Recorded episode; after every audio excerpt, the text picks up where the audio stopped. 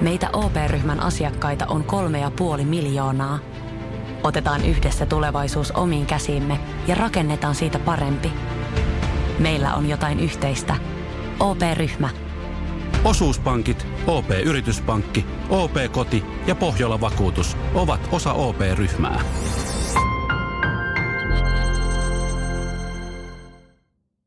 Fiilus Arkeen maitohappobakteerivalmisteet sopivat jokapäiväiseen käyttöön. 30 kappaleen pakkaukset nyt 15 prosentin alennuksella.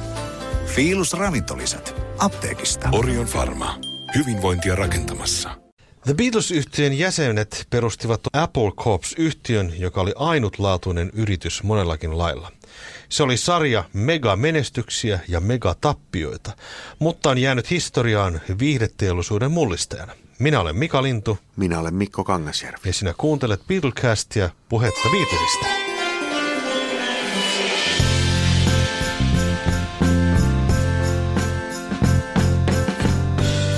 Apple-yhtiöllä ei tarkoiteta tätä kännykkävalmistajaa, vaan Beatlesin yhtiötä, joka perustettiin 1960-luvun lopulla. Tästä kyseisestä firmastahan on kirjoiteltu vuosien varrella vaikka mitä, ja useimmiten negatiiviseen sävyyn johtuen monista hieman epäonnisista hankkeista ja vähän semmoisesta tietystä suunnittelemattomuudesta johtuvista asioista. Mutta näin jälkeenpäin mä näen kyllä tämän ihan uuden aikakauden alkuna tietyssä mielessä. Mitä sä oot mieltä? Sä oot muuten ensimmäinen, joka sanoo tätä toista Apple-yhtiöä kännykkävalmistajaksi. Mulle tulee semmoisesta sanasta vähän erilainen assosiaatio, mutta olkoon. Sitähän se on. olkoon menneeksi. No Okei, okay. tota, joo. ne juuret, se, juuret sen yhtiön perustamisessahan oli jo Brian Epsteinin aikana. Että tämmöinen, että joku bändi tai artisti perustaa oman yhtiön, jonka, jonka läpi sitten operoidaan kaikki mahdolliset asiat, niin sehän tuli sitten kyllä ihan sellaiseksi tavanomaiseksi asiaksi myöhemmin – varmaan jo 70-luvulta lähtien. Kyllä 60-luvullakin artistiyhtiöitä oli ja olihan Beatleselläkin yhtiöitä jo alusta lähtien. Mutta Kustannus. Kustannusyhtiö ja sitten oli näitä, jotka operoi merchandise-tuotteita ja muita ja sellaisia yhtiöitä oli. Mutta tämmöinen niin kuin kokonaisvaltainen yhtiö, joka jolla oli tarkoitus myös tehdä kaikkea muuta bisnestä, että se ei pelkästään liittynyt siihen yhtyeen asioihin. Mutta Brian Epsteinin aikana tätä jo suunniteltiin niin kuin lähinnä senkin takia, että saatiin niin verosuunnittelua vähän helpommaksi, että ei, ei olisi pitänyt maksaa niin paljon veroja, mitä Beatlesikin niiden tarinoiden mukaan maksoivat ihan järkyttäviä prosentteja. Puhutaan 90 prosentista. Eli one for you, 19 for me, kuten Taxman biisissä lausutaan, Joo. niin se on ihan oikea prosenttiluku suurin piirtein. Eli toisin sanoen valtavista tuotoista maksettiin valtavia veroja ja rahaa ei oikein jäänyt käteen paljon mitään tässä kohtaa, ja se johtui tästä Britannian lainsäädännöstä ja verotuksesta. Eli tämä oli keino myöskin sijoittaa sitä rahaa ja laittaa rahaa myöskin kiertämään. Ja tota, tämä homma meinasi lähestulkoon tyssätä, koska tuota Brian Epstein kuoli tuossa 67 vähän yllättäen ja hänen visionsa siitä yrityksestä oli ehkä sitten pikkasen erilainen kuin mitä siitä sitten mahdollisesti tuli. Mutta tota, ensimmäinen ö, asia, joka oli toki mielessä, oli tietenkin levyyhtiö ja kustannusyhtiö.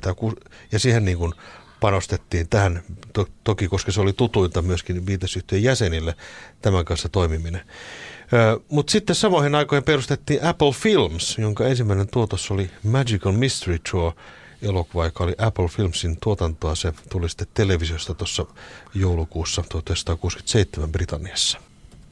Sitten oli monenlaista tämmöistä sivubisnestä, mikä sillä Apple nimellä kulkivat. Oli Applen elektroniikkaosasto ja oli Apple Books ja mitä kaikkea siinä oli sitten. Ja sitten itse asiassa alun perin yksi niin varhaisimmista ajatuksista oli pistää kauppa pystyyn. Joo, ja Eli... semmoinenhan toteutuikin, tämä Full Kyllä. kauppa, mikä heillä oli Lontoon keskustassa. Ja, ja sen tarkoituksena oli toki tämmöistä Beatles merchandisea myydä ja levyjä ja kaikkea muuta ja myös muutakin vaatetta ja tällaista. mutta johtuen hieman ehkä huonosta asioiden hoitamisesta tämä kauppa kaatui puolessa vuodessa, että sehän meni käytännössä niin kuin konkurssiin. Johtuen osittain siitä, että siellä sen tavaroita varastettiin niin paljon yksinkertaisesti. Eli siis kaupan hoitajat itse varastivat sieltä tavaraa, mutta myös yleisö. Ne kokivat, että se on jotenkin semmoista niin kuin ilmaista. Ja, ja sitten loppujen lopuksi se kauppa suljettiin sillä tavalla, että Beatlesit kävivät itse sieltä nyysimässä tavaraa ja sitten ne jaettiin ilmaiseksi lopulta, että viekää, viekää pois. Et se, sen ajatus oli periaatteessa äärettömän hyvä, koska joka ikisellä artistillahan on nykyään esimerkiksi paitakauppa tai siis tämmöinen oma nettikauppa, josta saa ostaa niin tuotteita. Mutta tämä, ehkä tämä asioiden hoitaminen sitten jäi puolitiehen, niin sen takia tämä kauppa ei sitten menestynyt. Joo, mutta Apple kuitenkin aloitti sitten 68 vuoden puolella se sitten vasta oikein silleen julkistettiin, että tämmöinen yritys nyt on sitten olemassa ja sitä markkinoitiin tämmöisellä länsimainen kommunismi termillä, minkä Paul ja John itse lanseerasivat, tai en tiedä kuka sen keksi, mutta tällainen sitä markkinoivat, että, Joo. että etsitään etsitään äh, taiteellisesti lahjakkaita tekijöitä, laulajia, biisintekijöitä, levyttäviä artisteja ja niin edelleen, ja annetaan niille rahaa sitten, että he voivat tehdä omaa taidettaan. Sehän se kai siinä semmoinen äh, naivi ajatus oli.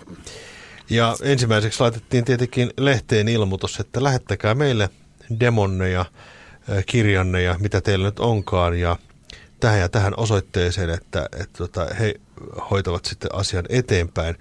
Ja tosiaankin sitten Apple-yhtiöiden tuoreeseen toimistoon rupesi tulvimalla tulemaan demoa ja taidetta ja vaikka mitä. Ja, ja tota, syystä tai toisesta näihin demoihin eikä muihinkaan itse asiassa tartuttu oikeastaan ollenkaan. Ei, että kyllähän nämä sitten nämä oikeastaan kaikki artistit, joita tuossa Apple Recordsin katalogissa on, niin kyllä ne enemmän tai vähemmän tutun kauppana tulivat sitten jonkun Beatlen tai heidän läheisten toimijoiden kautta tuli ne artistit, että en, oliko siellä mitään, joka olisi tullut se Ei. Ihan, ihan vain demonauhoista. Eli, eli tota, se oli ö, tavallaan tämmöinen kaunis ajatus, että kellä tahansa voisi olla mahdollisuus Beatlesien siivellä sitten päästä tekemään taidetta, mutta se ei sitten ihan toteutunut sillä tavalla, kun ehkä ajateltiin. Mutta ö, Apple-yhtiöt lanseerattiin sillä tavalla, että julkaistiin saman päivän aikana neljä eri singleä, josta yksi oli tota Beatles-yhtyön Hey Jude, sitten oli Mary Hopkins nimisen welsiläisen artistin äh, kappale Those Were the Days, Jackie Lomaxin Sour Milk Sea ja sitten hieman erilaista musiikkia edustava Black Dyke Mills Bandin esikoissingle. Ja näissähän tietenkin oli huomattavaa se, että äh, Jackie Lomax oli George Harrisonin löytö. Itse asiassa Jackie Lomaxhan palkattiin yhtiön alun perin biisin kirjoittajaksi ja sitten suurin piirtein Jackie Lomaxin sanojen mukaan, niin George Harrison törmäsi hänen käytävälle ja kysyi, että haluaisitko tehdä levyn, ja, johon Jackie Lomax sanoi, että no mikäpä siinä. Ja niinpä sitten George Harrison tuotti tämän esikoissinglen, jossa oli huomattava, huomattava profiili George Harrisonin ystäviä soittamassa. Mary Hopkin taas oli Paul McCartneyn tuotos. Hän tuotti tämän singlen ja myöskin tulevan sitten pitkäsoiton. Mary Hopkin oli ollut tämmöisessä TV-ohjelmassa kuin Opportunity Knocks, tämmöinen talenttikilpailu tai sen tapana. Ja sitten tämä supermalli Twiggy. Twiggy oli nähnyt sen ja suositteli sitten ystävälleen Paul McCartneylle, että kannattaisi tämmöiseen artistiin tutustua ja siitä lähti tämä tarina ja Those Were the Days biisihän löytyi sitten sieltä, kun Pauli oli Skotlannissa jossain pupissa kuullut tämän selkeästi tämmöisen slaavilaisen kappaleen jonkun pupipianistin esittämänä ja Rakastu aina uudelleen. Maistuu aina kuin italialaisessa ravintolassa. Pizzaristorante tykkäsi siitä biisistä ja sitten se valjastettiin Mary Hopkinille ja siitähän tuli ihan valtava menestys. Mm. Ja Thingamy Bob-biisi oli Paul McCartneyn käsialaa ja sekin oli äh, tämä äh, hänen tuottamansa levy. Hän rakasti kovasti tätä pohjois-englantilaista brassi-soundia, jonka hän oli lapsena tottunut ja halusi nostaa sitäkin esille. Ja näistä toki Beatlesin sinkku oli valtava menestys ja myös Mary Hopkinin kappale, mutta nämä kaksi muuta singleä, jotka julkaistiin samana päivänä, eivät saaneet sitten yhtä paljon huomiota. No, Beatlesin katalogistahan semmoinen maininta pitää tässä sanoa, että vaikka ni, niihin se omenan kuva sinne labeliin ilmestyi, että ne kosmeettisesti olivat Apple Recordsin julkaisuita tästä eteenpäin, mutta he... Jaha, ja merkkivalo palaa. Ympyrä, jonka vasemmalla ja oikealla puolella on katkoviivoja. Äh, olisiko mulla jarruissa jotain häikkää? Ei he... Ei s***tana s***tana. Radio Cityn aamussa kisaillaan nyt auton merkkivalojen tietämyksellä. Arvaa mitä merkkivaloa selitetään ja voita Autofitin tuotepalkintoja. Yhteistyössä Radio City ja Autofit autokorjaamo. Huoltaa se. Fiilus arkeen maitohappobakteerivalmisteet sopivat jokapäiväiseen käyttöön. 30 kappaleen pakkaukset nyt 15 prosentin alennuksella. Fiilus ravintolisät apteekista. Orion Pharma. Hyvinvointia rakentamassa. Tämä oli kuitenkin sopimus voimassa EMI-yhtiöiden kanssa, että ne, ne oli käytännössä edelleen kuitenkin EMIn levytyksiä ja ne, niissä käytettiin EMIn kataloginumeroita ja Amerikassa Capitolin kataloginumeroita, että ne vaan käytti sitä, sitä etikettiä niissä levyissä. Mm.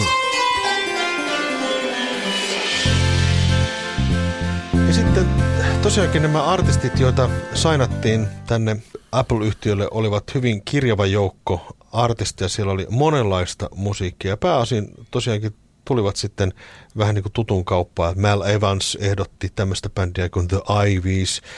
Sitten tänne sainattiin Modern Jazz Quintet, joka oli joko Onon suosittelema yhtye.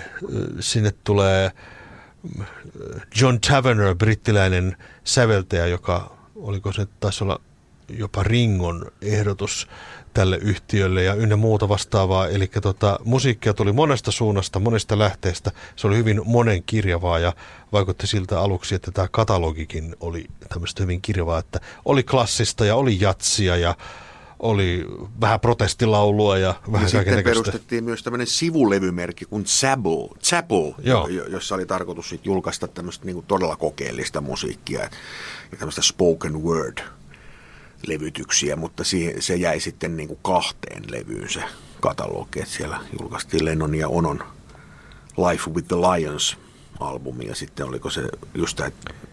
Harrisonin Electronic Sound. Kyllä, ja sitten piti olla kolmas, mutta se jätettiin julkaisematta. Toki kun levyyhtiön kanssa ollaan tekemisissä, niin tämä levyyhtiöbisnes näytti niin kuin kukoistavan, että siellä tuli paljon paljon hittejä, mutta myöskin huteja. George Harrison lähti kokeilemaan – tuottajuuttaan ja, ja hänen siipiensä suojaan tuli Jackie Lomaxin lisäksi myös Billy Preston, jonka kanssa hän teki pari levyä, ja Doris Troy-niminen artisti.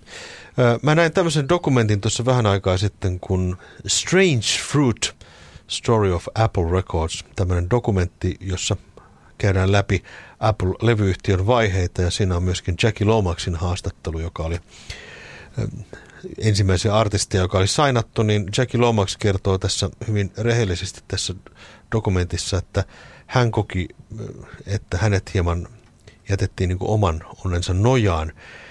Hän oli tällainen soul-artisti ja hän olisi kipeästi kaivannut apua promootioon, mutta jostain syystä, kun tässä Beatles-levyyhtiössä oli monenlaista kustannusta ja elektroniikkaa, niin sieltä oli tämä live-puoli itse asiassa unohtunut kokonaan. Siellä siis ei käytännössä ollut organisaatioita järjestää live-keikkoja, eikä oikein edes kiinnostustakaan siihen, koska Beatlesia ei kiinnostunut tämä hmm. keikkaileminen ollenkaan. Niille ei varmaan tullut edes mieleen, niin. joku muukin olisi saattanut haluta Niin, juuri näin. Ja sen vuoksi esimerkiksi, että Billy Preston ja Doris Troyn ja Jackie Lomaxin levyt, jotka on sinänsä hienoja levyjä, niin ne eivät saaneet oikein nostetta, koska tämmöinen blues ja soul ja tämmöinen musiikkihan niin tavallaan vaatii sitä liveä. Kyllä, ehdottomasti.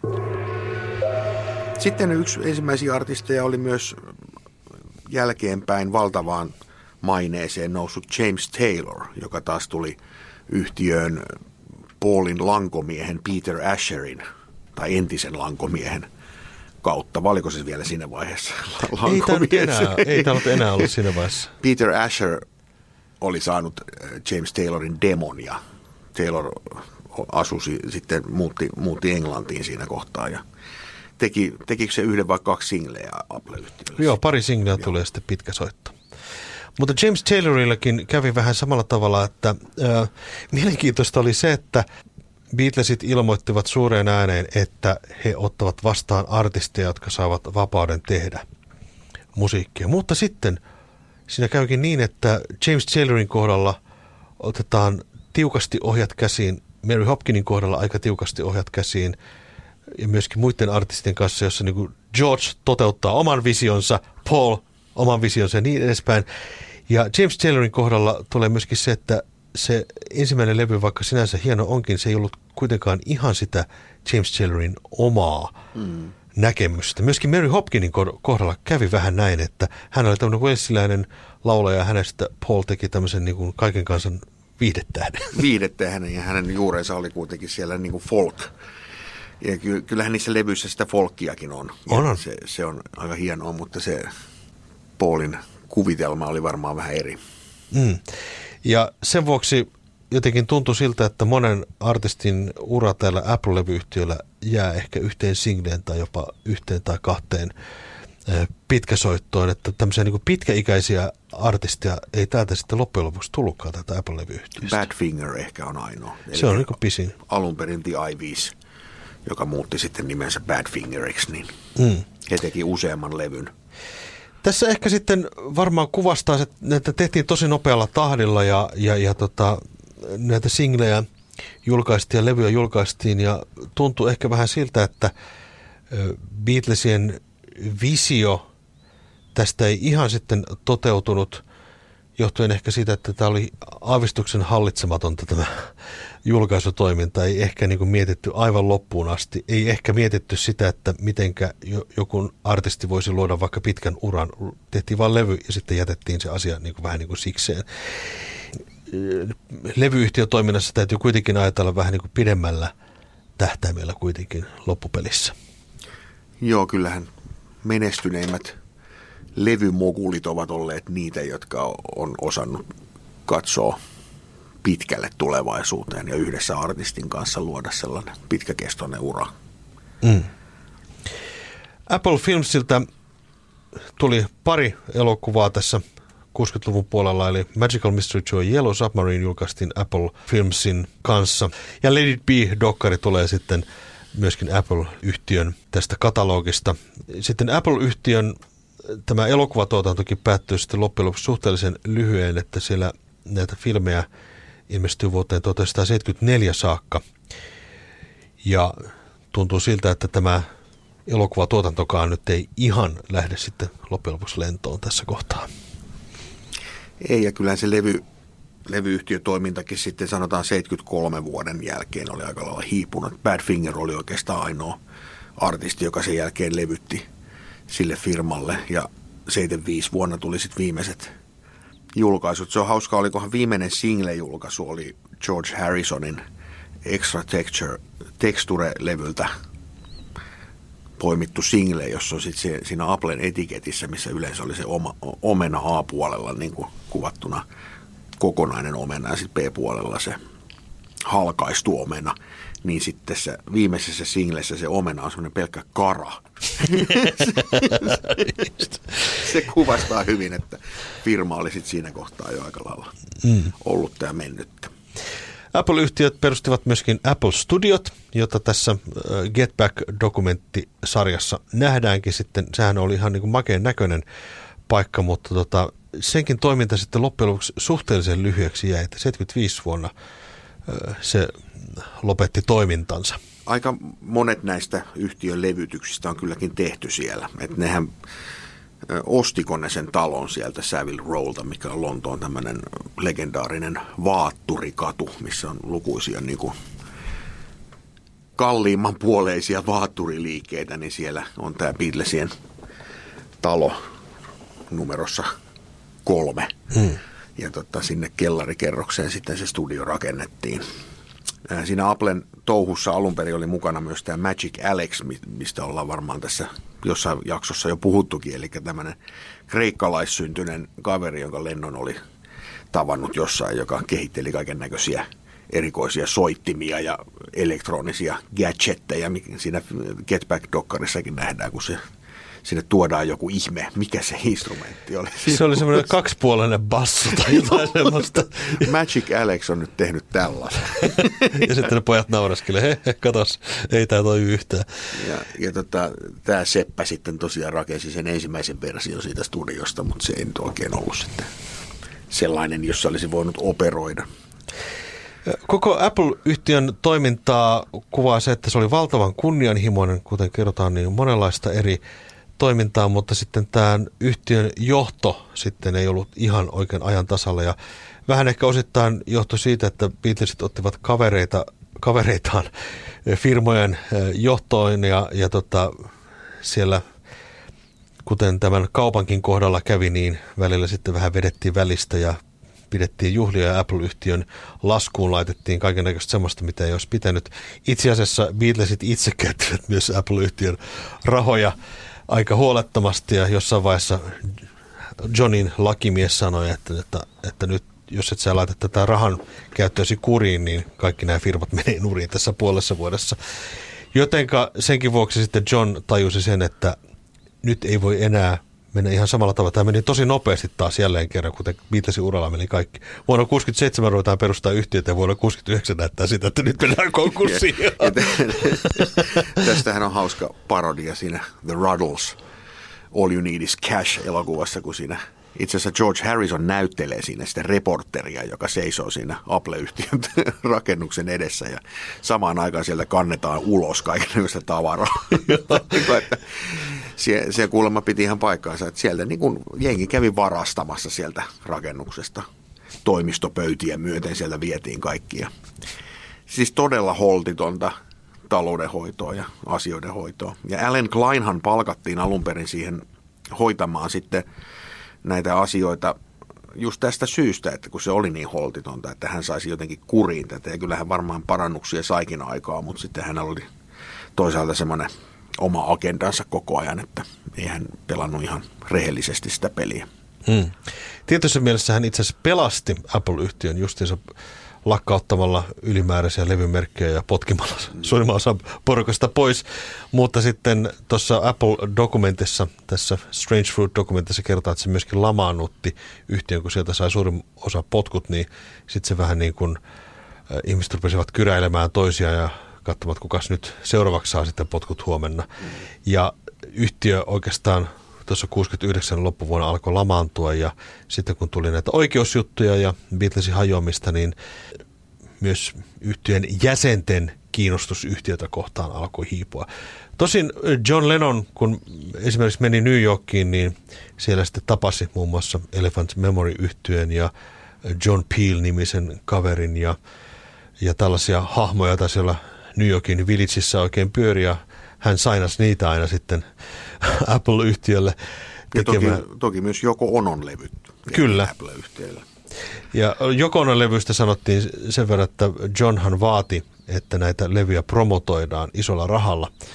Ja nehän tuottivat tappiota johtuen siitä, että koska ne eivät olleet kuitenkaan mitään sitä ihan hittikamaa, niin sanotaan se markkinointibudjetti versus se tuotto levyihin, niin ei ihan kohdanneet. Ne oli aika pari, pari niistä levyistä jopa tuplalevyjä vielä. Että mm. ne, ja ne julkaistiin usein samana päivänä kuin joku Johnin levy. Kyllä. Ne halusi pitää tällaista yhteispeliä.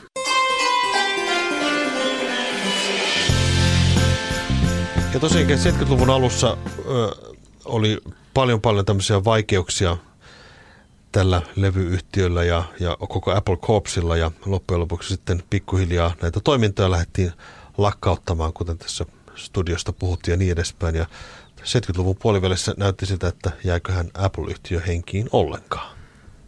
No toimintahan aika lailla loppui sitten siinä kohtaa.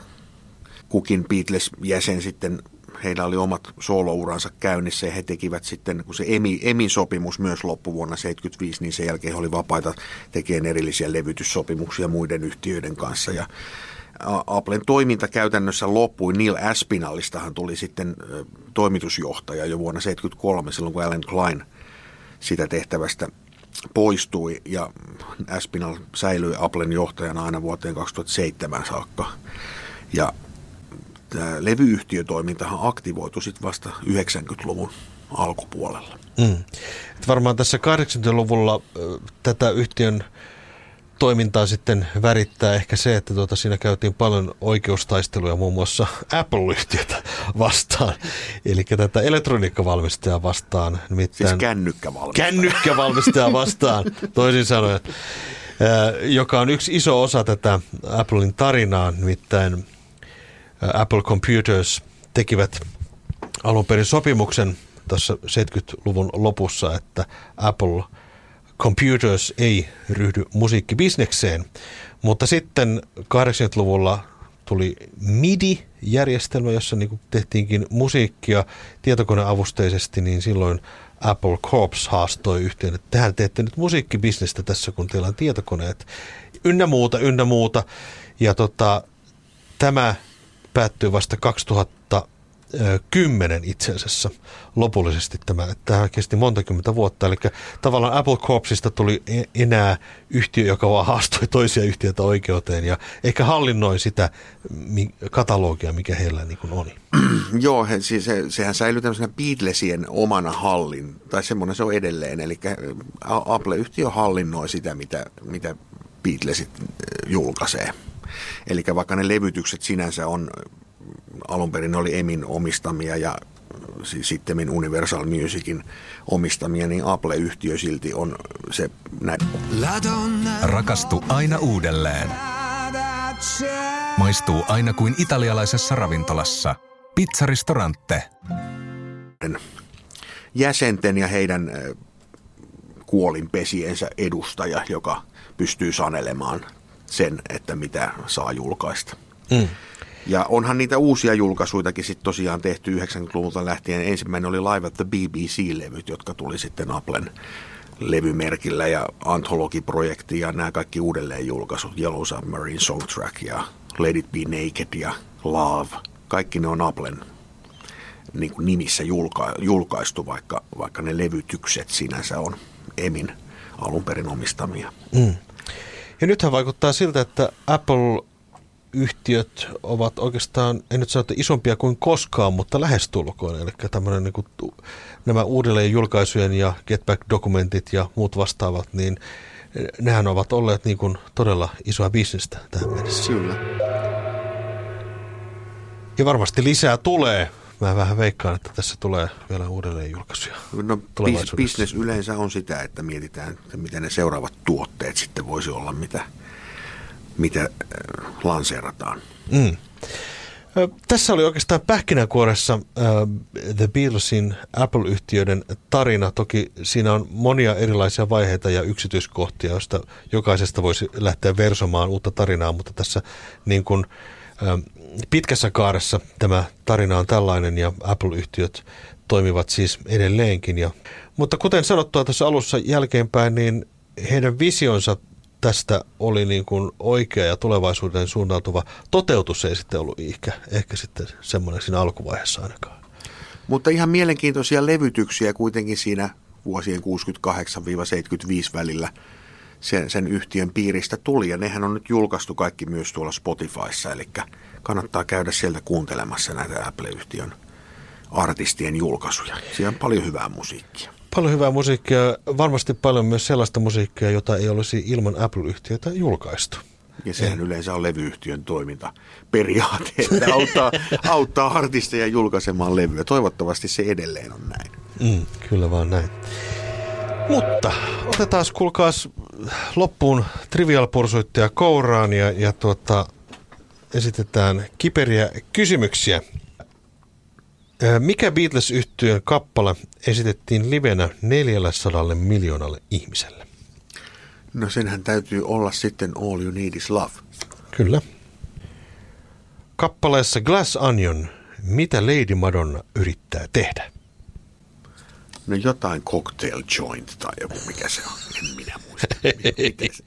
Make ends meet. Glass Onion. Tämä on muuten virhe. Hei, täällä on virhe. Lady Madonna-kappaleessa No niin, Make. Ends Meet, mutta itse asiassa Glass Onions lauletaan uh, She's trying to make end me. Eli yrittää tehdä lopun minusta. Okei. Okay. Se on niin kuin sellainen vitsi. No niin, tässä on virhe. Ha, ha, ha. No niin, kerrankin. Eräältä Beatles-yhtiön jäseneltä kysyttiin, että kuka Beatlesista on seksikkäin? Kuka Beatlesin jäsen vastasi? Our manager Brian Epstein. no, en mä muista. George Harrison. Kyllä. Äh, no minäpäs kysyn sinulta Mika. Mm. Mikä oli Ringon syntymäaika? Syntymäpäivä? Tai on. Hän on hengissä. Niin. En minä tällaista muista. On äh, heinäkuun seitsemäs päivä. No niin. 40. Minkä ympäröimänä George on All Things Must Pass-levyn kannessa? Tonttujen. Puutarhatonttujen. Kyllä. Mikä on vuonna 73 julkaistun Sinisen albumin ensimmäinen biisi? Penny Lane. Strawberry Fields. Strawberry Fields. No niin. Näin kävi. Tällä kertaa olin huonompi tässä Trivial Pursuitessa. Mutta kiitoksia, että kuuntelit Beatlecastia. Minä olen Mika Lintu Minä olen Mikko Kangasjärvi. ja ensi kertaa.